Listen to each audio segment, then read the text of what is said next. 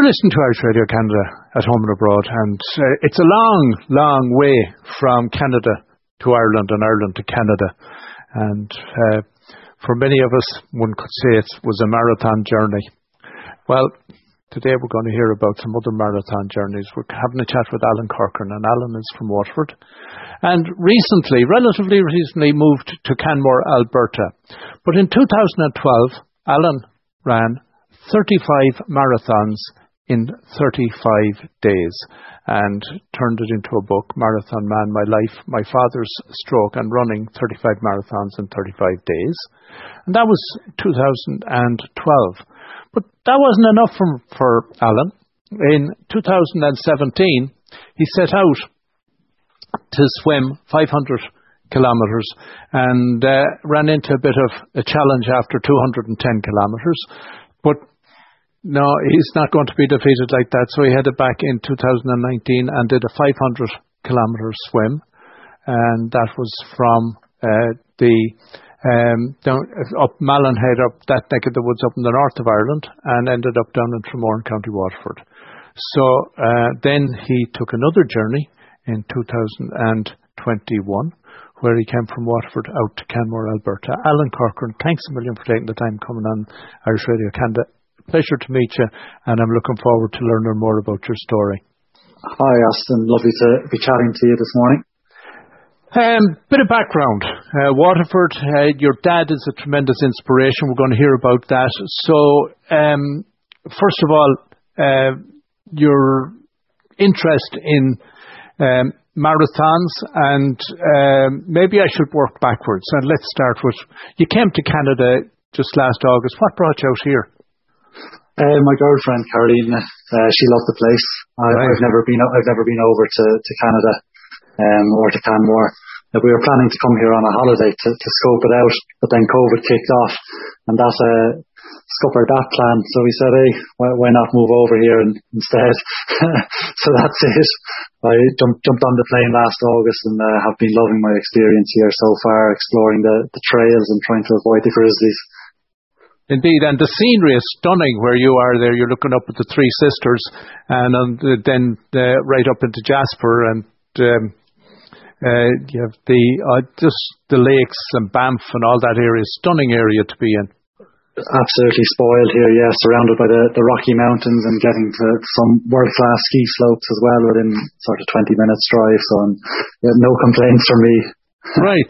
So we won't ask if you have any plans for any um, marathon feat within the skiing side of it or that yet. But let's take a, a, step back to Ireland. And you grew up in Waterford. I did, yeah. Grew up, grew up in Waterford City. Um, and yeah, lived lived there until I was 18 before heading off to, to college in, in Dublin and over to Wales and Scotland as well before working in London as a town planner for seven, eight years before my trip over here. And at what point then, if you were in London and town planning, at what point did you come back to Ireland or what brought you back to Ireland? Well, when, when COVID kicked off, that, that allowed remote working. So I was uh, out of the, the big smoke as quickly as I could and back to Tramore, to the seaside, uh, to work remotely uh, from there. So thankfully I was able to do that with the technology these days and, and live by the seaside for, for the year. Okay, so then back in 2012, when you decided you'd run the 35 marathons in 35 days, um, am I allowed to ask what age were you then? I was 20 when I had the idea, um, and my dad had the stroke, so that was sort of the main catalyst for that. And I had given myself like a, a year to prepare, um, eight months of training, and I suppose a bit more before that, then trying to organise the, the, the, training and some of the logistics parts of it. Um, so I was 21 when I actually set off uh, from People's Park in Waterford City to circumnavigate Ireland and become the first person to do so. Right. On foot. So, so you were, that was when you were in college in Dublin. So, uh, you were, yeah, yeah. yeah. Yeah, um, I was working uh, working part time as a dishwasher in a hotel, scrubbing dishes and pots and pans, and uh, full time student as well up in, in DIT, up in Dublin, studying town planning. There's a, a lot to take on to be to be learning uh, marathon running as well on top of that, or ultra running, I suppose, when you get to that scale. Now, when you say learn, Um, an awful lot of people would simply say marathon running is just you get out there, you train, and you train and you train and you build up your resilience and your energy and your you pace yourself and you go and you're ready to do it. But I'm just hearing there's a lot more to it than that. Yeah, I learned that the hard way. um, I suppose I signed up naively thinking it was just a running challenge, but in the end it ended up being a much more than that with all the, the logistics in terms of you're, you're organising a 35 day tour of Ireland going around the coastline with your support car and support team, physios, also this was important to me that it was for charity um, in aid of the Irish Heart Foundation. Was obviously the National Stroke Charity and the National Rehabilitation Hospital in Dun Laoghaire there uh, in Dublin, which were instrumental in my dad's stroke recovery. So you have to obviously publicise that aspect of it as well to try raise money. And thankfully that went went great. We raised fifteen thousand euro um, over over that month or two of, of the challenge. So there's so a lot more to it than just running. yeah, yeah, Alan, your dad was a young man when he had a stroke, relatively speaking. Yeah, uh, he was 60. He was 60. Um, so it obviously took me by surprise. Anyway, I was 20, he was 60, and the, I got the phone call when I was in Scotland uh, studying. Um, at that time, I was on a, an Erasmus, just a, a one semester exchange over there. So it was the furthest I had been from home and the most isolated I'd been was obviously growing up in Waterford with my family and then studying just up the road in, in Dublin. So to be over in Scotland to get that devastating news, uh, yeah, knocked knocked the wind out of my sails as a as a young man, as a young student. And uh, but look, thankfully he was able to get back to nearly ninety nine percent of his former self with the help of the, the National Rehabilitation Hospital, um, learning how to walk again, talk again, drive. So he had a, he had a struggle, but he's a stubborn, determined man, Mila. yeah, and and I noticed that you um, give great uh, space and uh, have tremendous warmth and respect for your dad. Um, and that you know so many of us don't really get the opportunity to get to know our parents and I, what struck me is that you've had that opportunity to get to know your your father in a way that um, at a deeper level than a lot of people might yeah, well, I think the the stroke probably had a lot to do with that. It, um, suppose it reminds you of how finite your time is. So I think we we salvaged our time together then, even more so. I suppose I was turning into an adult as well, becoming 2021. So it was no longer just a father-son relationship. We were able to become friends. Um, and, and even this, this marathon lap of Ireland brought us closer together because we had this project to work on. He was instrumental in the success of that. And we even had a, a three day recce tour around Ireland where, where he drove me. Um, that was important for him to be, to be able to get his independence back to drive me around and scope out the route together. So yeah, it was, it was a great bonding experience. Uh, now, you, you, that was your, your reconnaissance flight. You mentioned there's a huge logistical challenge. I know you would have experienced like we would have experienced when we emigrated. You had a logistical challenge just of uprooting, kind of saying, I need to pack and all the rest of it. But to plan for 35 days of um, where every night you're in a different spot and you have to take in, as you say, your physio and all the rest of it. Um, you basically a year of preparation, you were saying? Yeah, so I was I was a track sprinter um, as a teenager. So getting into marathon running was a was a big step up. There's a difference in a, a lap of a track, which is 400 meters, and a lap of Ireland, which is 1,500 kilometers. So um, there was a, there was a lot of work, a lot of uh, solo training miles around Phoenix Park in Dublin, um, and a lot of training marathons to get in. I was eight months prior to standing on the start line, I hadn't even ran one marathon. I hadn't even ran a half marathon. So I, I was up against it. Um, the odds were against me, all right, but. Uh, chipped away at it, chipped away at it, and uh, got got the job done in the end after a lot of blisters and lost toenails. we we yeah, and that's actually an interesting when you mentioned that that uh, the logistics of just organising where you're going to sleep every night and all that, but then the physical toll that 35 continuous pounding days take on the body, and the um, renewal that you have to do on a daily basis in order to be ready for the next day. Where were you and how did you strategize that? Well, I suppose initially I had the romantic notion of moving 26.2 miles per day on foot and then scoping out the area as a tourist and exploring the country. But then once I got going and the, the miles started clocking up, that was just a pipe dream. So I suppose once I had finished each day's marathon, if I was very honed in on my recovery. So I was trying to get off my feet and get calories in, get to the physio, get to bed early. Sleep was was number one. Um, so I was getting making sure I got nearly ten hours every night, and I was I, I was blown away by the how I could recover from that and get up. I remember waking up after day four in the middle of the night to go to the toilet, which was a lesson to cut off my liquids a bit earlier so I wouldn't be waking up. But I was I was just hobbling to the to the toilet and seeing my reflection in the mirror going, Jeepers, I only have another four hours now and I have to get up and can barely walk. But then four hours later and you get your stretching in and your foam rolling in and a bit of a, a warm up and your food into you. Off again for a, for another whirlwind adventure. So on average, how many hours would each leg have taken you? Cause, and I would imagine at the beginning, your first day, you did better than that. But once you start to pace yourself, what was your goal to achieve each leg? How many hours? Um, well, my, my training marathons, I did 10 of them over the eight months um, in preparation, and they all came in at around four and a half hours. So that was sort of my, my aim initially, just I, I felt that that was within reach or comfortable, but I suppose the, the body doesn't allow it. Um, my first marathon on day one there was around four and a half hours, and my last marathon was four and a half hours. So in between, it, it varied from four and a half to six and a half, and the average was I think five and a half.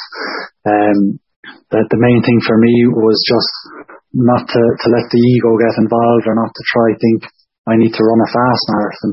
The goal was run run a lap of Ireland 35 marathons in 35 days, and that, that was thankfully drilled into me by uh, Gerry Duffy, who had previously ran 32 marathons in 32 counties in 32 days.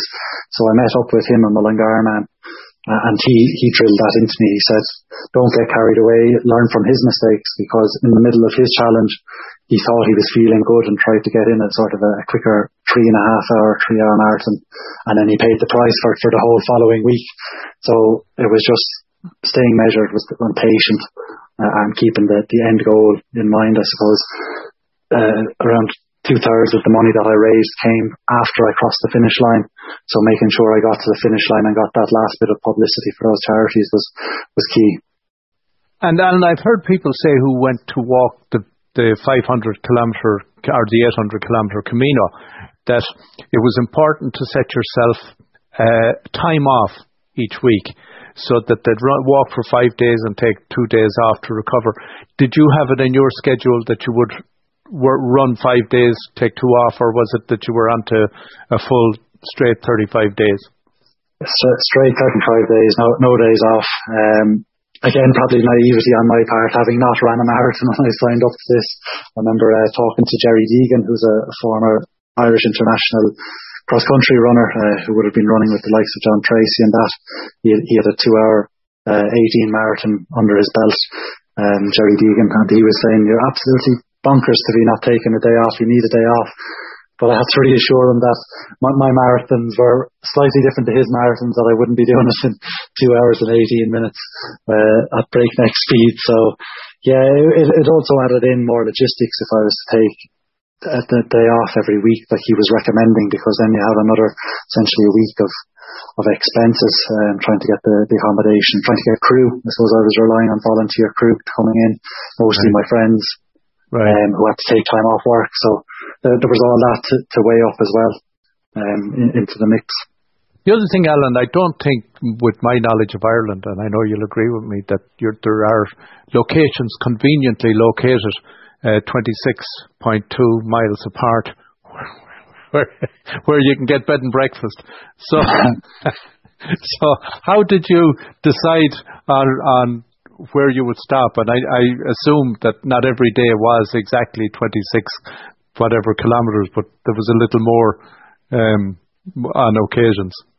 So I'd, run 26.2 miles or 42.2 kilometres, um, and then I'd put down a marker on the road and take a few photos of the area to make sure that I came back to the same point right. the next day. So that was important to me that I was joining up all the, the dots along the route myself and on foot.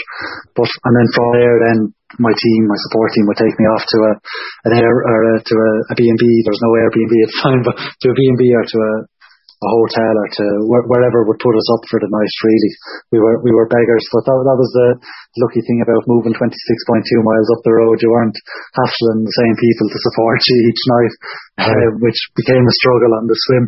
And I was doing my swim challenge years later, where you were stuck in the same port or harbour for for several nights in a row, so they'd be getting sick of you with the run you were moving on to the next town, thankfully.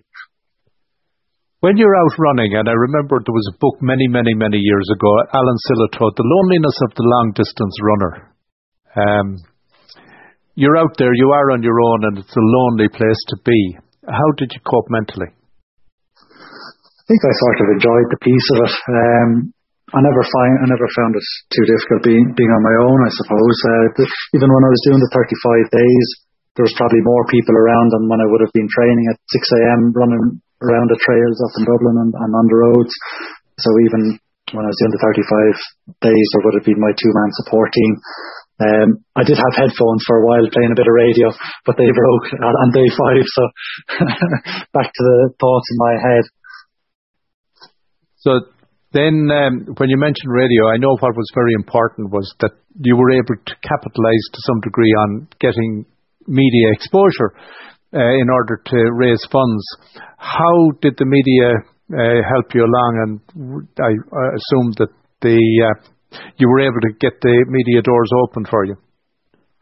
Yeah, well, the Irish Heart Foundation's uh, communication uh, manager and team did a phenomenal job in, in getting it out there. Uh, my dad used to be as well the, the president of the Football Association of Ireland, so he was able to ask a favour of Giovanni Trapattoni, who was the Irish team manager at the time, who was down in Waterford for a press conference anyway. So I, I sort of tagged in on that and got a photo with him. So that was our, our photo opportunity with the, right. the Irish Heart Foundation then circula- uh, circulated and the Irish national papers picked it up and that sort of got the ball rolling with donations coming in. But uh, as I was saying, it wasn't really until I got the challenge done that the, the donations came in. I think about maybe when I had five days to go, I had maybe raised around 7,000 euro. But right. then the week or two after I finished the challenge is when it bumped up to 15,000 euros. So people were waiting to see if I was all talk or if I could walk the walk as well. Literally. So then the book, yeah. where, when did you or had you made a decision before starting out that you would chronicle this or turn it into a book as well? Um, I did, but I wasn't. I wasn't uh, gung ho on it. I, I did keep a diary as I went around and took notes and that. But it wasn't until COVID kicked off that I actually sat down. So it was a good, maybe nine odd years later that I sat down and actually wrote the book and put pen to paper. Um, I suppose I was kept busy with my career as a town planner and also working on the length of Ireland uh, sea swim. So I had other passions that I was following, but I suppose just that the timing felt right and, and it felt like something I wanted to do. My my Lap of Ireland run was inspired by seeing a documentary on TV, and my Length of Ireland swim was inspired by a book that I read. So it was important to me then to sort of pass that that mantle on, as it were, and possibly inspire some other people to do after their own notions. so now let's talk about the swim, seeing as you did bring it up, and that was uh, initial first attempt 2017 you managed 210 kilometres and then you come, you managed the full 500 kilometres in 2019. Um, bit of the background on that. Uh, a similar, born out of, I suppose, the, the flames of, of life, really. With uh, my dad had got cancer uh, five years after the after the stroke, so dad was in the wars, um, and unfortunately, after three weeks after his diagnosis, he had died. So that that was, I suppose, me turning to sports again as a coping mechanism to try to create something good out of out of that nightmare um, in my family's life. So again, I'd given myself eight months to go. Um, he died in August, and I'd set my sights to do this swim the following summer. Um, unfortunately, it didn't go to plan the first time around. I think it was too ambitious of a preparation period since I was was a sprinter and then a, a marathon runner to try get the grips with sea swimming and marathon sea swimming and all the the extra logistics that you have to deal then when you're at sea rather than driving down the road, everything becomes that much more complicated and with safety and, and such. So um, the first attempt raised 13,000 euro. Uh, for cancer and stroke charities. And then the second attempt then managed to raise a further 16,000 euro. So it, yeah, I was happy with the, the sum of money that it, it, managed to raise in the end and to, to honour my dad and, and do a tribute to him that could, could raise such money for, for those charities. Alan, when you talk logistics, you said on the marathon you'd go and you'd put a marker on the road and you were able to move off um, yeah. and go to B and B and get some R and R. Uh, for the swimming, how did you logistically set the course? And then when you got to each the end of each day, how was that dealt with? yeah, I didn't realise how good I had it with the marathon, the marathon running. so the the first time around, um, I had a rib, which is a, a rigid inflatable boat, like you, you'd see with the little motor on the back of it.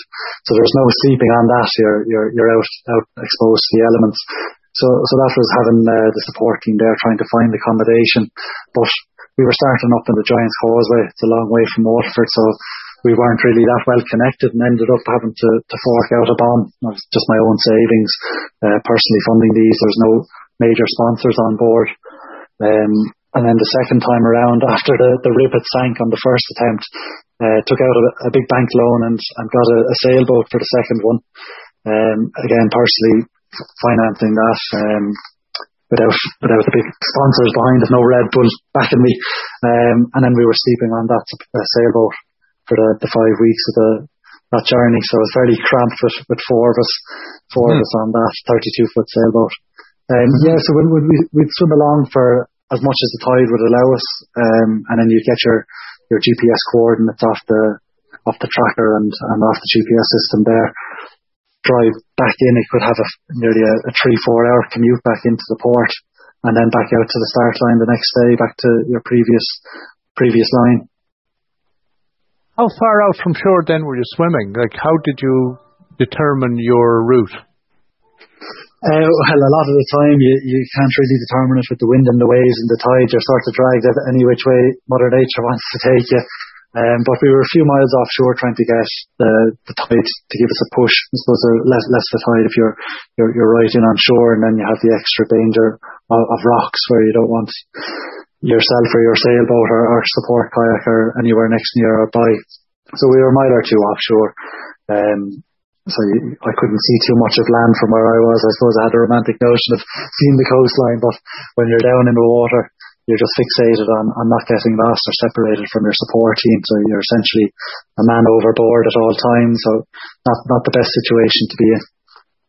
And when you were on the road and, and, and running, as you said that you have a team with you, so you said that you nearly had more people around about you than you had when you were training. When you get in the water and you're swimming, you wouldn't have had the same either ability to communicate or contact with your support team.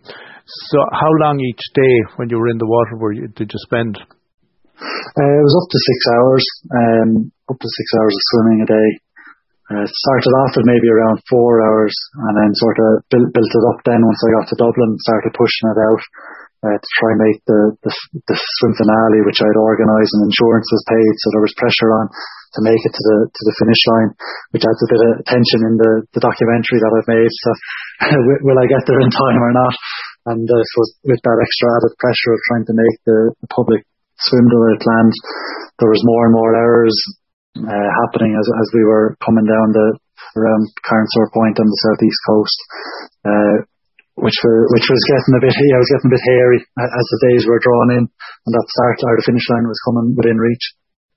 And uh, perfect, you, you lead right into the documentary. So, the documentary, uh, tell tell us where uh, where it's at and um, unsinkable.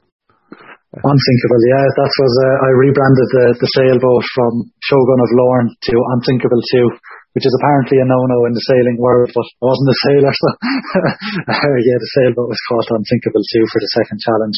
And yeah, we completed the with a, a the documentary with a local production team from Waterford called Imagine. Um, and with the support of crowdfunders, uh, we got maybe 6,000 euro from 121 backers to fund the production of, of this documentary.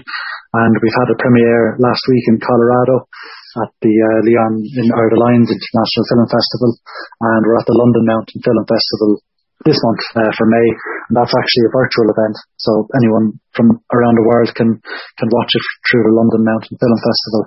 But again, I've submitted to I would say maybe 40, 50 film festivals, uh, hoping to get into Banff is the dream. Mm-hmm. And I know over in Ottawa there's the Irish Film Festival mm-hmm. there, so uh, it's all on our radar. We just have to cross our fingers and hope that these people in the, the judging panel select us. So we've been selected for four film festivals so far, and now we just have to, to sit and wait patiently and hope people like what we've made. Um, and we, we will connect you with the the guys here in Ottawa, and of course there's the Toronto, and then Cine Gael is in Montreal and Vancouver. So there's a good, great selection of Irish film festivals across the there country, is, yeah, and, and across the world, yeah, yeah, and they're very supportive of uh, the local uh, productions. So um, that's completed. Uh, now that you, so with all those things now under your belt, what's the future hold? Uh, well, I'm, working on writing the book for the swim, and ho- hopefully it'll be a bit more timely than uh, than my marathon man run book, which is a, which is a bit later after the, challenges. So that's that's the next sort of short term uh, goal. I'm hoping to have that that finished this year and getting getting it out maybe next year. To tee up with the release of the film after we do our 12 month film festival tour. But uh, hopefully I have a few more challenges in me. I'm, 31 now, so I'm not, not over the hill yet. And I love being out on the trails here in uh, Canmore with the Canmore Trail Culture guys and the, the Bow Valley Dirt Bag Runners. So there's, there's plenty of, plenty of running going on and keeping fit as a fiddle or fit as I can anyway. And, uh, yeah, we'll, we'll see what the future holds in terms of if there's any challenges that might take my eye again. I did try to stand up paddleboard around Ireland last summer, uh, which didn't go to plan. Uh, Unsinkable 2 ended up crashing off a rock in Ardmore. and uh, we had a we had a mayday mayday and an RNLI rescue. So uh, that's that's maybe that's maybe one there that I'd like to go back and uh, correct that loss on the record. But we, we'll see. I suppose it's down to timing and uh, funding these things, as I was saying, it's very difficult to get sponsors, so it's usually down to, to saving up myself and, uh, and, and getting that, that drive to go after these things. Alan, do you have any siblings? I have a brother, an older brother, Evan. Yeah, yeah. So he was uh, he was the one that got me into sports. He's eight, eight years older than me, uh, heavily involved in Gaelic football and soccer and going to the gym and that. So he was he was a big inspiration. Yeah, growing up to, to try following his feet, his footsteps. Right. And is he back in Waterford or? Uh... He is. Yeah, he's he's back in Waterford. He's a, an environmental health officer with the the HSE there. Yeah. Right. Right. And. Um, I'm sure uh, uh, your mum must be very proud of all the work you have done in um, I think she's very stressed about all the work that I've done. she's uh, she's your typical stereotypical Irish mammy, uh, or maybe stereotypical mammy. I don't know. Yes, she gets uh, she gets worried and stressed about the, the risk I'd be, I'd be taking with swimming offshore and running back to back marathons and hurting myself, I suppose. So she's always concerned about my safety first and foremost. I think she was happier when I took to, to writing and filmmaking, the safer pastimes. when you look back at this stage, um, and the amount of training, the amount of running, the amount of swimming that you have done, how would you rate um, your the the impact that it has had on your physical being? I, don't think it's negative. Um, people always sort of warn me about the damage I would do to my body and stuff, but I think the pros, in my experience, have certainly outweighed the cons. Got no long uh, lasting injuries or damage, I suppose, from from those events. And if anything, they they helped me get out of the the rough spot. But the, I suppose the emotional turmoil of my dad having the stroke and, and getting cancer. So, yeah, sport has been one of my main passions in life and, and loves from the age of six. So it's been an important, important part of my life and I wouldn't, wouldn't change it for all the money in the world.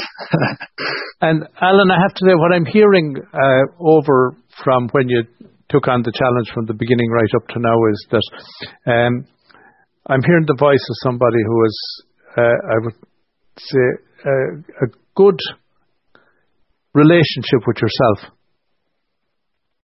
I, I think so. I try anyway. I try uh, try keep uh, try keep myself in check and just enjoying enjoying life, I suppose, as best I can, and uh, fo- following things that take my interest, whether whether it be writing a book or making a film or going running yeah. or paddling on the water, just getting out there and, and doing doing what I can, uh, doing what yeah. I can when I can, when I can.